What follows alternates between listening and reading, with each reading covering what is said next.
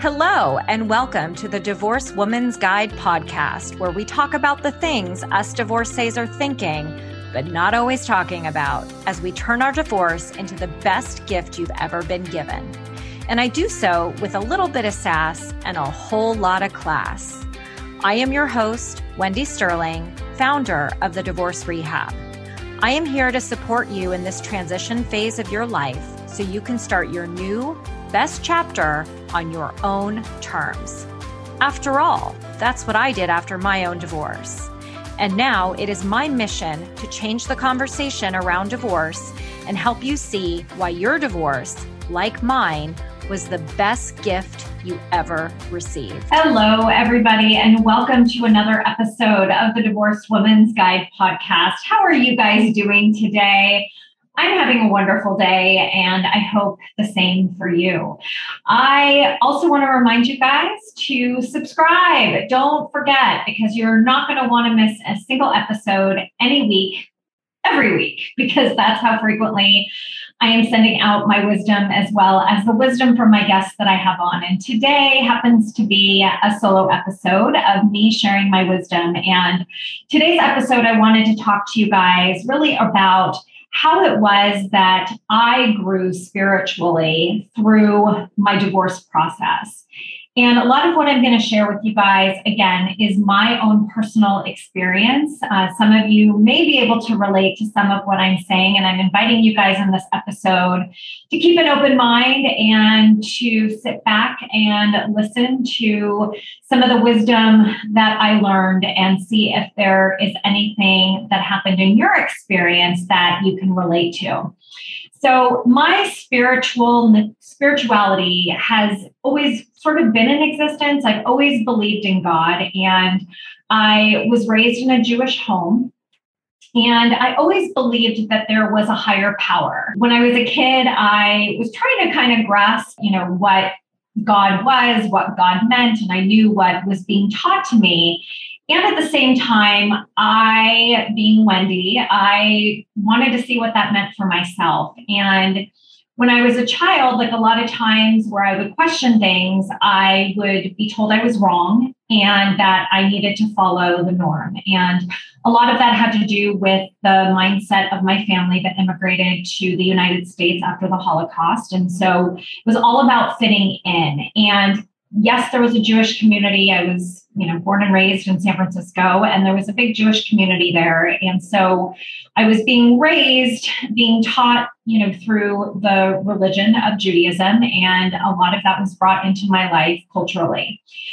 And, at the same time, anytime I felt that there was a spiritual connection and it looked a little bit different, that I was silenced a little bit. And so it really wasn't until my divorce that I finally allowed myself to feel into the spirituality that had always been in me.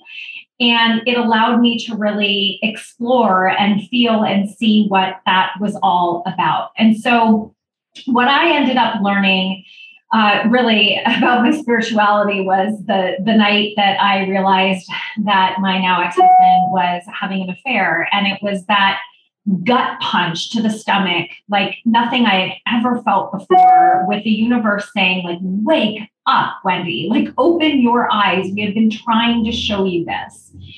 And it was in that moment that I really learned what having awareness felt like.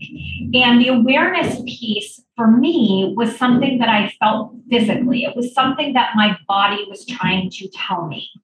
And for me, that's where that spiritual connection started. It started with that physical feeling and then sort of the audio download of what was coming after that. And for probably like the first 6 months of my separation, I was also in that victim mindset of, why is this happening to me? I don't look like someone who's supposed to get divorced. This is my soulmate. I took vows. How could he do this? He ruined our family. What did I do wrong? I'm sure many of you guys are asking or have asked yourselves those same questions. And slowly but surely, I started to see and understand that those questions weren't the right ones to be asking.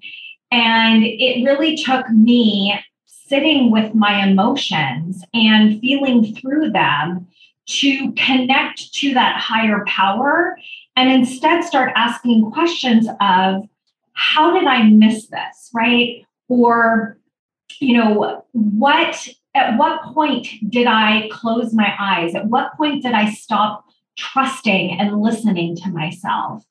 And it started with those questions, which then led me down the path of, well, okay, it doesn't matter when. It's about, okay, how do I learn how to trust myself again? How do I learn to listen to these gut and instinctual voices or bodily hits that I get?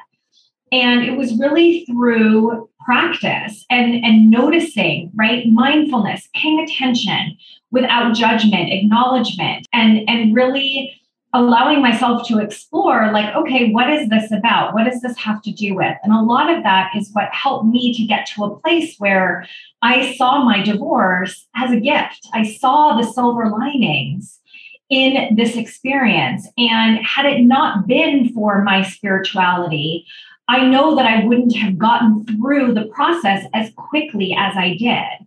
Now, quickly, right? It's all relative. You know, I was with my ex for 23 years and we were married for 16. So it's not like, you know, you're going to be cured in a month. It's not like you're going to even be cured in 6 months. It takes time. It took me a good year, like 15 months to really get myself to a place where I was like, okay, I have this well-oiled machine. I know what to do. I know how to use it. And then getting through that first year first and really fine-tuning what that process looked like for me. And part of what I help my clients with now is tapping into their own spirituality, helping them to learn how to start paying attention, how to listen to what their minds and their bodies are telling them through a higher being, and that being the universe. You know, sometimes for those of us, even though we may have been raised with or believe in God, raised in, you know, a somewhat religious home, there's still the opportunity for you to learn more, to connect. And, you know, I'll tell you guys, like, I also reached out to my rabbi. I reached out to Reiki healers, theta healers. I was seeking all different sorts of spirituality. And I actually currently work with a spiritual coach because it's an area of my life that I have started to trust. It is something that I allow to guide my path. It's what I use to help guide my clients. And I'm constantly connecting with that side and elevating myself, right? Sometimes we call it elevating your vibration that you operate at, and really connecting with your highest self. And so what I know is important is really being around people who, you know, it's not necessarily that they have to have the same beliefs, but that they too believe in a higher power and they want to learn how to connect deeper with that higher power to feel the guidance and to trust and know that what is happening in your highest and best good. And a big way that I started out, and now that I teach around, is really, well, how do you get connected to what is your North Star? What is your point, your compass that is guiding you? And for me, it's a combination of knowing what your values are and how those values formulate and support beliefs that you get to implement, that you get to honor as you are moving into this next new life. And so, you know, one of the things that I know that I wanted to work on was learning how to communicate in a kind, respectful, and compassionate way. And so that meant to me that, you know, I got to tap into and work on what felt, you know, in integrity with myself. And that helps me to show up as myself in this world, also tied to my spirituality, right? So being in integrity means being myself, being authentically me when I'm out in the world and talking about spirituality and talking about how integral that is in my own practice of healing and what it is that I do to help my clients to heal and recover from divorce. Another area that helped me to really connect to my spirituality, and this might be a hard one for you guys, is learning about forgiveness. And oh my God, it was so hard for me, you guys. It was so incredibly hard. And I know that for those of you who have been in toxic relationships, that part of healing is really challenging. But what I know to be true is that your hurt can very easily continue to turn into bitterness and hate. And it's almost like I see it as kind of like this thick black tar. And a lot of times I kept asking for support around, you know, wanting to break the pattern of wanting revenge. Okay, I'm being real, of getting revenge, thinking that he would feel revenge. And instead to open myself up to that space of forgiveness. Now, let me clarify, okay? It doesn't mean that you need to forget what the other person's choices were, or what they did, or even condone it, right? But what happens is when you're holding on to that hate, you're only punishing and hurting yourself. And to me, that means that you're blocking yourself from receiving the goodness that, you know, the universe and spirit are bringing you. And so forgiveness is about bringing yourself, right? Allowing yourself to see the light and to bring joy and love back into your life. So you've got to let go of that negative energy. In order for you to really spiritually heal, you have to allow light and love in. Now, this doesn't happen overnight, okay? I wish I could wave a wand and have this happen for you guys, but it doesn't happen that way. It just takes time and patience, as well as guides, right? Spiritual guides that can help you. And this is one of the elements of my program that I am starting to integrate because it is so incredibly important. And I'm seeing the accelerated results that my clients are having when this is a part of their recovery process. You know, one other thing that I want to share with you guys that was also part of my spiritual journey is two things that I did. Number one is I had a divorce party. Yes, I had a divorce party. I invited all of my my close friends, and we went out. This was pre-COVID, and I love 80s music, and so there was an 80s concert happening in downtown Los Angeles, and I rented a party bus, and I took all of my friends and we went there, and I had food and drinks here before, and then we went on the party bus and we went to the concert and we came back, and it was just such a fun night celebrating life and celebrating joy and possibility. So that was number one. And then number two is that I had a burning of my wedding dress party. Yes, I did. I burned my wedding dress. And the spiritual piece of that for me was really releasing myself from the identity of being his ex-wife and really stepping into my role as mom. And that ceremony brought a lot of tears to my eyes. I hadn't seen my dress in over 20 years, which was so crazy. And of course, I was like, wonder if it still fits, but I didn't try it on. Instead, I invited friends over and I said some words about it and got my closure, and I lit that thing up. And I watched it burn, and I watched my identity and that marriage burn away.